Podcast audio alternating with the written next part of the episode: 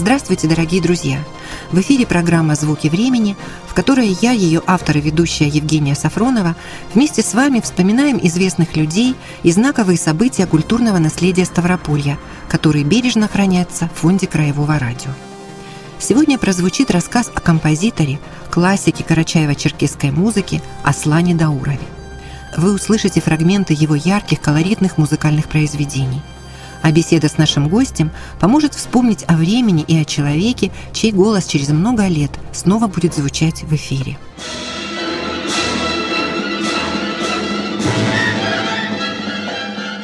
Самым известным и популярным композитором Карачаева-Черкесии был Аслан Дауров – его неповторимые по своей индивидуальности и красоте симфонические и хоровые произведения, написанные на темы народной музыки, звучали в лучших концертных залах Советского Союза и вошли в сокровищницу советской классической музыки.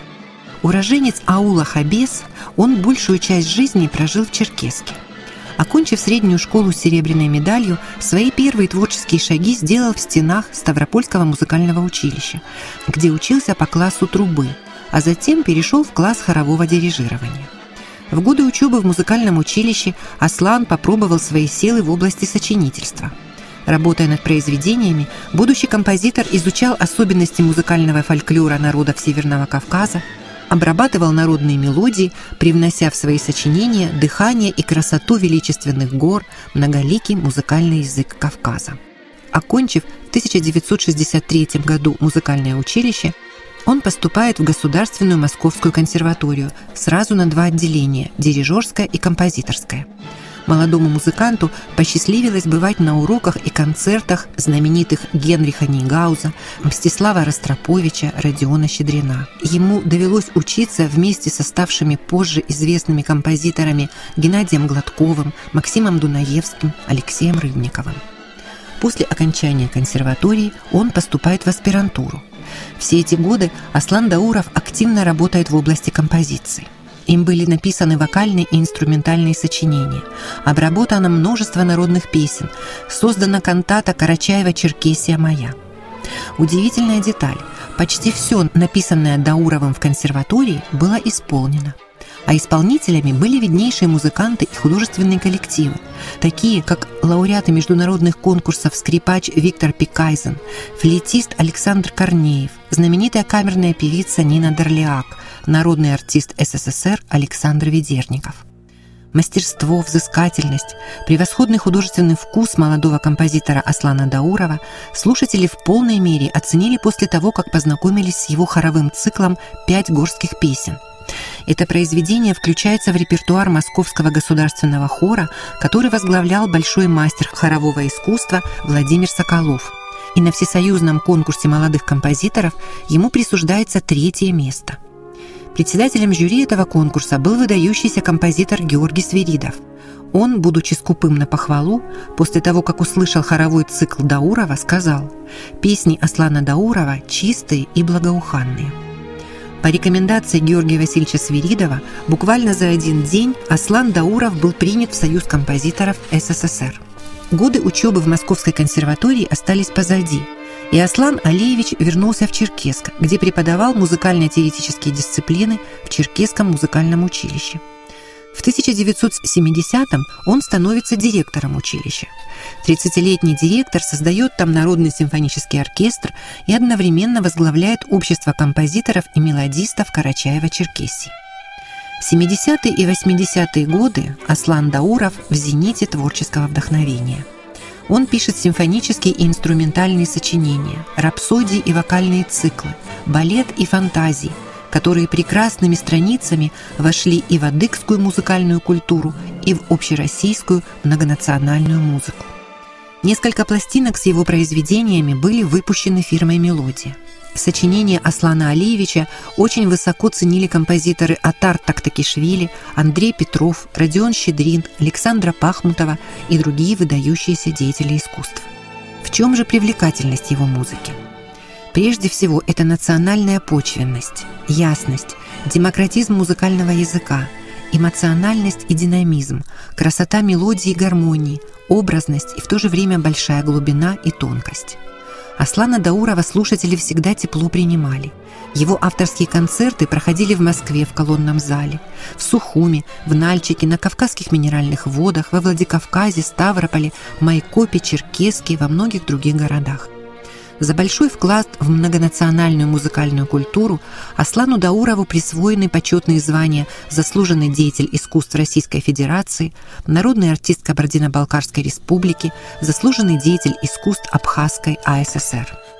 Гимном Карачаево-Черкесской Республики является мелодия из кантаты Аслана Даурова «Карачаево-Черкесия моя». Последние годы композитор жил в Нальчике, работал музыкальным редактором Кабардино-Балкарского радиовещания. Его не стало в 1990 году на 60-м году жизни. Открытие памятника Аслану Даурову и присвоение его имени училищу, которому он отдал большую часть своей жизни, достойное увековечивание памяти о талантливом композиторе, чей прах покоится в ауле Хабес. Сегодня об Аслане Даурове мы разговариваем с Евсеем Осиновским. Я приехал, я уже был э, на четвертом курсе музыкального училища по переводе э, из Ставропольского училища в Черкесское. Вот я э, познакомился с директором, который, конечно, знал прекрасно моего отца. Они дружны были, как композиторы, встречались. И я услышал его музыку, которая звучала буквально каждую неделю в исполнении симфонического оркестра училищного, которым он же и руководил. Первый раз я почувствовал эмоцию удовольствия, наслаждения его, его когда услышал э, его, я не помню э, жанр, кантата это была или э, симфоническая поэма какая-то, Карачаева-Черкесия моя. Там была музыка «Уголок большой России», «Край богатый и красивый». Мы это пели в два голоса с моим другом Абазинцем, который там учился. Насколько мне известно, эта музыка стала гимном Карачаева-Черкесии. Я слушал оркестр которым руководил Дауров. Это было очень профессиональное руководство.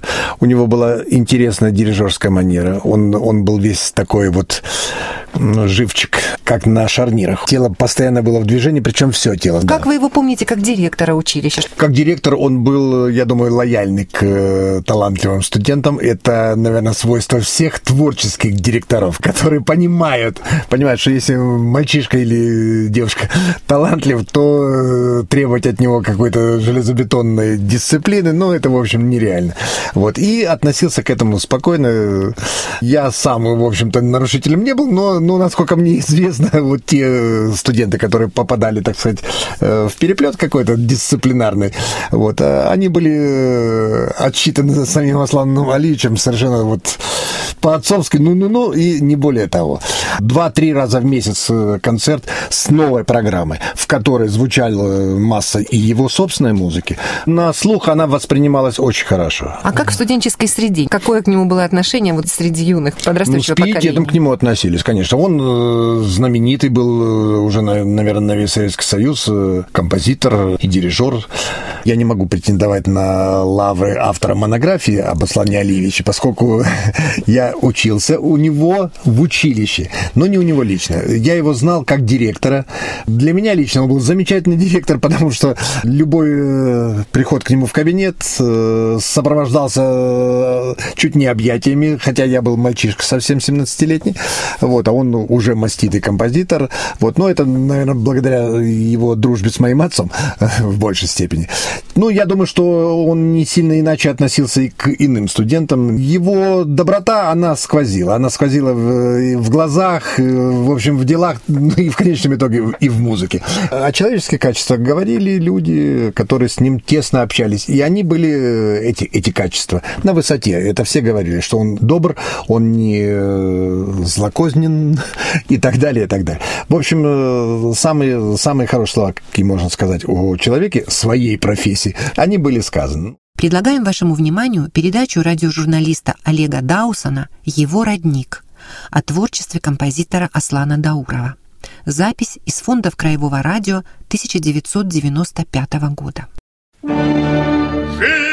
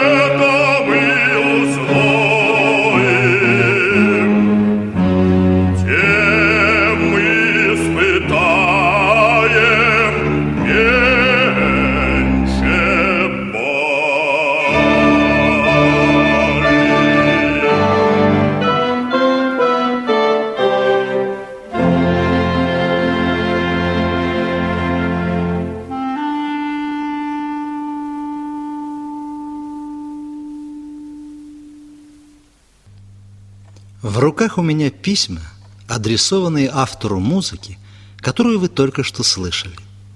Вот несколько строк из первого письма. «Сегодня слушал горную речушку. Прекрасные, свежие, чистые песни, как и вся ваша музыка. Сегодня вы подарили мне большую радость. Работайте так же честно и серьезно. Эти строки написал замечательный советский композитор, лауреат Ленинской премии Георгий Свиридов.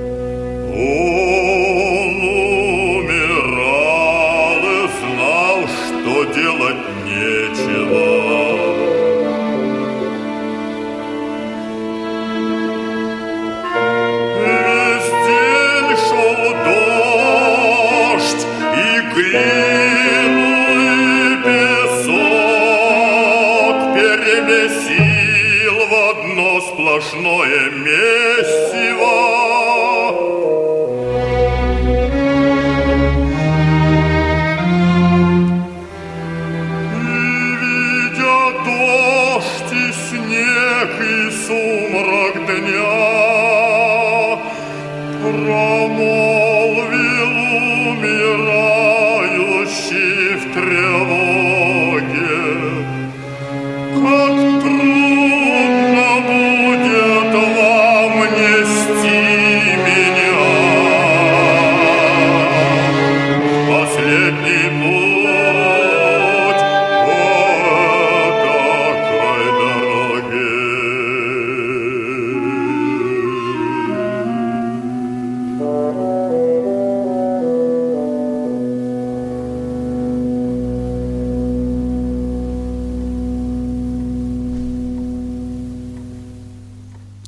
вот отрывок из другого письма. «Писать тебя заставило меня волнение. Впервые так взволновала меня музыка, написанная на мои слова. Мною эта твоя музыка воспринята как истинное искусство, подлинное творчество. Глубина ее и неподдельность вызвали у меня слезы. Благодарю тебя. Спасибо, спасибо. Ты большой художник, горский композитор. Таково мое ощущение твоей музыки. А эти строки принадлежат прекрасному советскому поэту Кайсыну Кулиеву, на слова которого написан цикл «Горная речушка».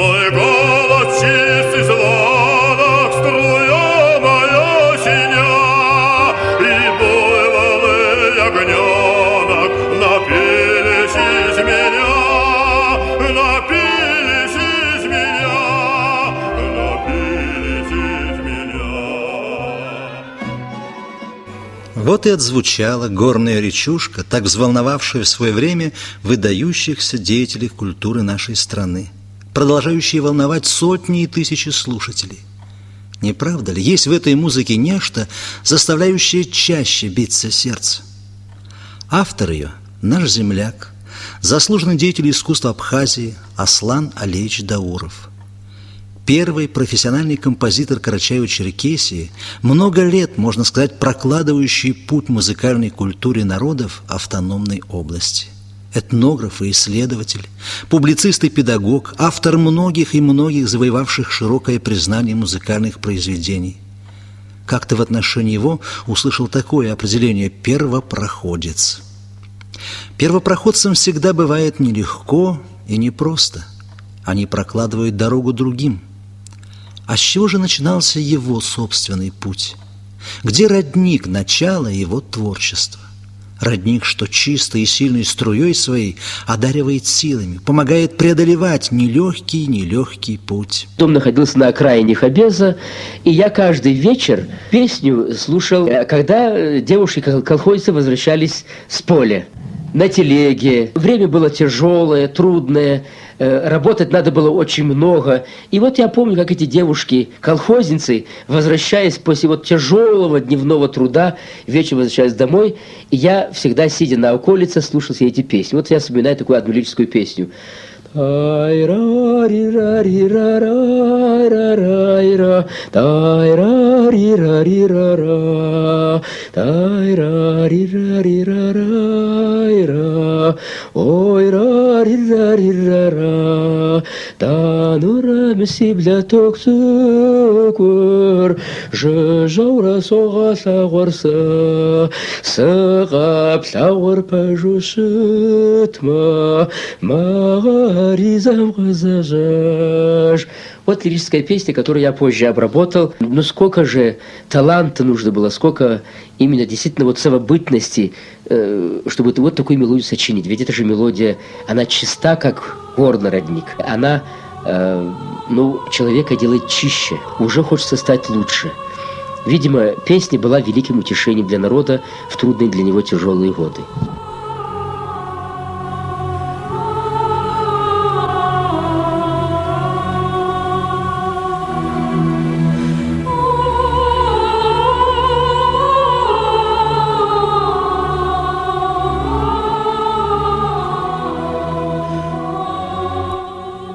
Закончилась война. Что у меня осталось, это э, вот эта радость возвращения людей. И вот я сейчас вспоминаю, что это были за дни. Это было какое-то всеобщее народное торжество.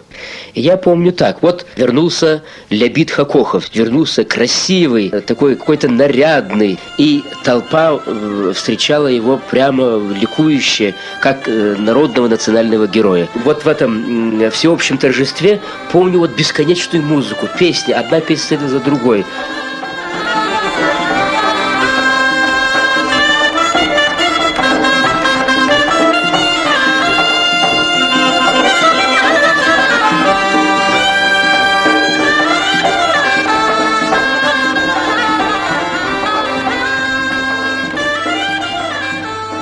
Незабываемое это, переливающееся из дома в дом ликование, Лепит вернулся, Умар вернулся, Замир вернулся. Старики бросали оценивающие взгляды на грудь солдата, герой. Мальчишки восторженно цокали языками медаль за Кавказ и за Будапешт и орден. А вдруг будто сама по себе рождалась песня — Голос сильный, высоко поднимал ее к окружающим аулам вершины, а когда она возвращалась назад, словно оттолкнувшись от них, новые голоса поддерживали ее плавно и сдержанно, славя героя, славя мир. Что же за чудо эти песни, которые так нежно ласкала гармоника и подхлестывал неутомимый горский барабан Даул.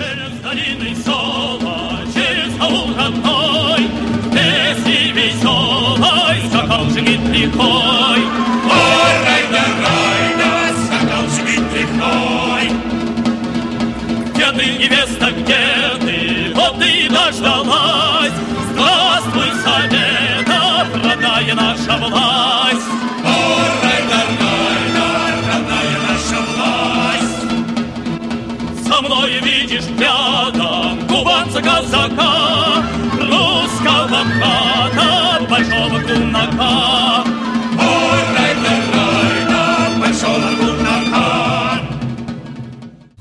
Такими запомнились Аслану Даурову родные напевы. Песни о светлорукой одеюх, указывающие в ночи верную дорогу, о муках горцев, обманом обращенных в рабство и сердцем рвущихся из неволи к земле отцов – об искуснике Ашамезе, чья свирель обновляла жизнь и поселяла в душах людей веру и счастье. Такими вот песнями одарил его с детства черкесский аул Хабес, край легенд и прекрасных людей, любящих песню. А звучали в ауле песни разные. Вечерами частенько брал в руки гармонику и пел сосед с Дауровых, осетин Урусов – В любви к родным напевам не уступал ему и другой сосед, армянин Монташьян. А как любил юный Аслан слушаться в лихие грустные старые казацкие песни. Безотчетно, словно губка, впитывал он в себя залетавшие в хабес грузинские, абхазские, нагайские и даже цыганские мелодии. Была в доме его отца большая по тем временам ценность – патефон – Отвоевав право самостоятельно управлять этим чудом, Аслан мог часами слушать широкое многоголосие хора Пятницкого или тревожащие и притягательные норвежские танцы Грига или так волнующий полонез Агинского. Потом он подбирал на слух, продолжающие звучать в нем мелодии, счастливо угадывая юркие кнопки гармоники.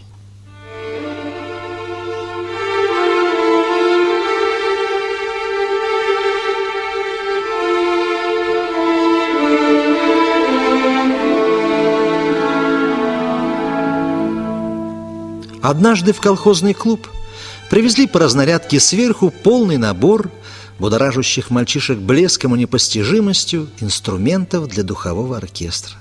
Сияющие геликоны и волторны ожили и вызвали еще больший восторг, когда на них заиграл бывший трубач первой конной Буденного Георгий Иванович Троянов. Он отобрал в школе самых способных мальчишек и был для них непререкаемым авторитетом. Здесь, в оркестре Троянова, Аслан познал тайну нотных знаков. Оказалось, что любой мотив можно записать на бумагу. И он стал записывать знакомые с раннего детства народные напевы. Записывать и играть их на трубе. Те же мелодии стали получать совсем новое звучание. Земляки одобряли новации десятилетнего музыканта. На самодеятельных концертах появился юный солист. Он играл и в клубе, и в школе, и в поле с агитбригады. Он стал знаменит, маленький Аслан, что играет на трубе. Остается сказать, что стать композитором, ну, вроде бы на роду было написано. Но ведь нет. И разнарядка на оркестр могла попасть совсем в другое хозяйство, и... Когда я закончил 10 классов, то Мои родные э, на семейном совете решили, чтобы я поступил на факультет журналистики в Московский университет. Потому что закончил школу я с золотой медалью. Я писал все время в школьной стене газете, высылал статьи в Ленинское знамя. Литературу я очень любил. Учительница как-то меня хвалила мои способности литературные. И, следуя совету моих родных, я поехал в Москву. Москва меня потрясла. Мне, аульному, можно сказать, пареньку, конечно, все это было очень непривычно, все это поражало. Стал я сдавать экзамены, и так получилось, что я перепутал списки тех, кто прошел на следующие экзамены, и тех, кто отсеялся. А если б не перепутал? Но, так или иначе, вернулся Аслан домой – и стал работать в Черкеске в национальном ансамбле песни и пляски, где играл на гармонике, пел, объездил всю область, а закончив сезон, поступил в Ставропольское музыкальное училище. И вот это была, пожалуй, первая неслучайность в его творческой биографии – Музыкальная культура народов Карачаева-Черкесии очень богата и самобытна. То, что меня окружало настоящее богатство, настоящее сокровище музыкальной культуры, мной было замечено тогда, когда я поступил в Старопольское музыкальное училище. Фактически, ведь я же первый поступил решил учиться музыке из э, горцев. И вот когда я получил первые азы, я познал нотную грамоту, уже я стал задумываться над тем, как бы сохранить вот все те сокровища музыкальные, которые я слышал в повседневной моей жизни. Ведь э, горец не мыслит себя без песни и танца. Начиная от рождения, любой обряд, любое какое-то действие сопровождается всегда музыкой. Напев, который исполнялся э, на свадьбах.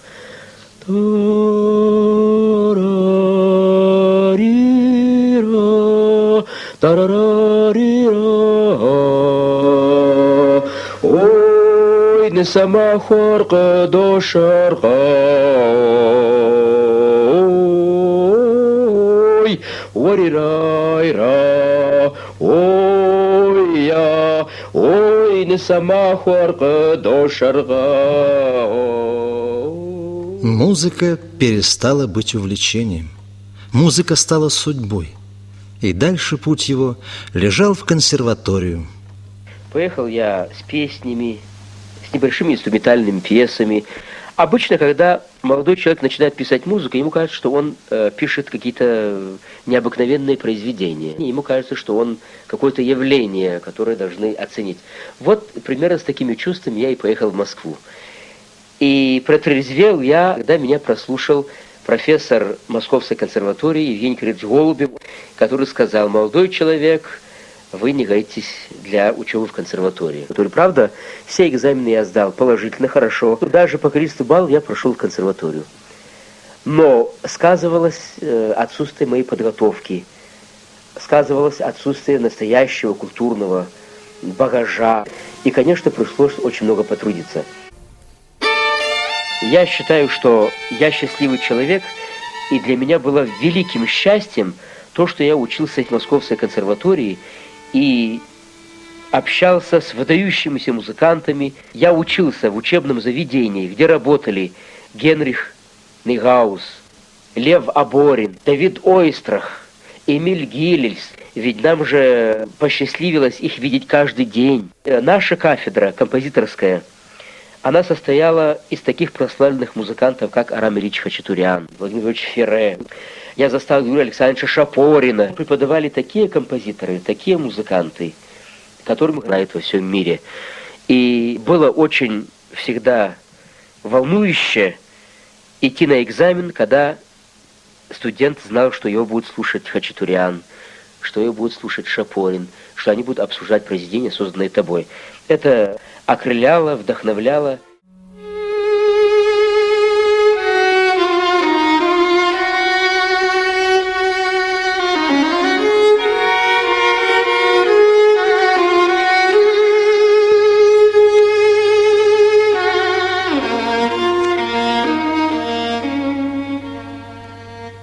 Хочется обратить внимание на два выражения Аслана Алиевича, которые уже прозвучали и еще не раз прозвучат в его рассказе. Пришлось очень много потрудиться, и я счастливый человек. Он учился сразу на двух факультетах – дирижерско-хоровом и композиторском. Представляете объем труда? Затем он учился в консерваторской аспирантуре. В итоге вместе с училищем 15 лет непрерывной учебе музыки, месяц за месяцем – ступенька за ступенькой. Это был путь к сокровищам великой музыки, той, что зовется душой народа. И она вдруг заговорила с ним на двух десяти языках, открыв горцу из маленького черкесского аула души русского и французского, немецкого и итальянского народов, свежим родником излившись в личном творчестве. Но чтоб этот родник забил – Нужно было упорно идти к своему осознанному уже призванию, к своему счастью, как он понимал его. Нужно было работать, много-много работать. Хотя все могло быть у него значительно проще. От него и добивались поначалу, когда он вернулся на родину, чего попроще. Скажем, нужна песня под гармонику, как у народа и недоумевали, зачем он пишет нашу национальную музыку для струнного квартета, для симфонического оркестра, да кто ж это поймет? И так легко было уступить. Сверни он с выбранного пути, не избеги соблазна стать удобным, пишущим псевдонародные вещи, так и остался бы он, наверное, тем маленьким асланом, который играл на трубе.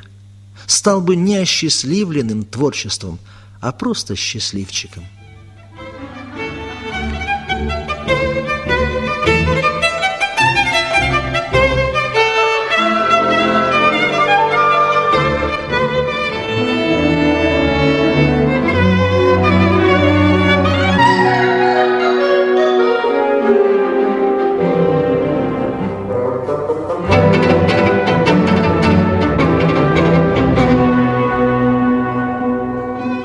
Он писал рапсодии, он писал симфонии, балет, оратории, сюиты, фортепианные концерты и камерные произведения. Более чем за 15 лет написано столько, что и не перечесть. Только песен всех народов Северного Кавказа обработал более 60, и почти столько же написал своих. Вот что за этим пришлось потрудиться, и я счастливый человек.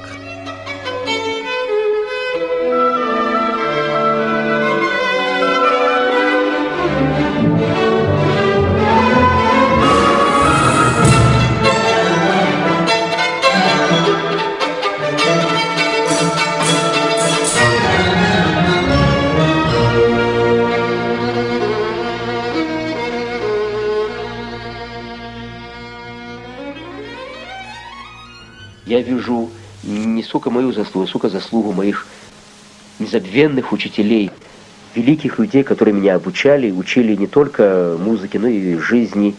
И когда я сейчас еду в Москву, я начинаю с того, что я захожу в консерваторию, захожу в классы, где я учился, и это всегда меня, меня заставляет как-то требовательно относиться к тому, что я делаю в жизни, и вдохновляет, заставляет работать еще больше. Счастье такое, оно не может быть полнокровным без ощущения своей принадлежности к своему народу, без ощущения того, что ты нужен народу, что ты на свете делаешь нечто такое, которое полезно людям, оно нужно людям. Мне посчастливилось именно вот наши напевы народные, напевы, которых, может быть, никто еще не знал, сделать их достоянием страны. Надо было создавать такие произведения, которые были бы, как выразился великий Глинка, были бы равно докладными и простому слушателю, и профессионалу, чтобы это было доступно чабану, и в то же время представляло бы интерес для профессионала, чтобы это не было тривиальным, чтобы это не было примитивным, и, конечно, здесь пришлось очень много потрудиться. И когда я сейчас слушаю свои произведения в исполнении больших коллективов художественных, будь то Государственный Московский хор, будь то Омский симфонический оркестр, будь то художественные коллективы Северной Осетии, Кабардино-Балкарии, других республик, и всегда я испытываю счастье от того, что я своему народу э, принес пользу. Как мастера-ювелиры гранят и оправляют драгоценные камни, вдыхая в них новую жизнь, так композитор, взяв у горских народов их напевы, возвращает преображенными, вдохнув в них свою любовь к горам, к жизни, к родине. Вот, например, черкесская рапсодия для скрипки с оркестром, который замечательно впервые исполнил и записал на всесоюзное радио на грампластинку наш замечательный скрипач Виктор Пикайзен – вот это сочинение признано народом. Вы понимаете, это случай, когда народ с удовольствием слушает серьезное сочинение для симфонического оркестра, для солирующей скрипки и с удовольствием слушает. Это вот мне доставляет истинное удовольствие. И, конечно, кантата Карачаева-Черкесии моя. Я горжусь тем, что кантата, ведь сам жанр, посмотрите, как звучит, кантата, оратория, ведь это же все-таки такие жанры классические. И вот кантата Карачаева-Черкесии моя, она как бы стала народной. Народ принял это как свое творение. И мне в этом видится мое счастье.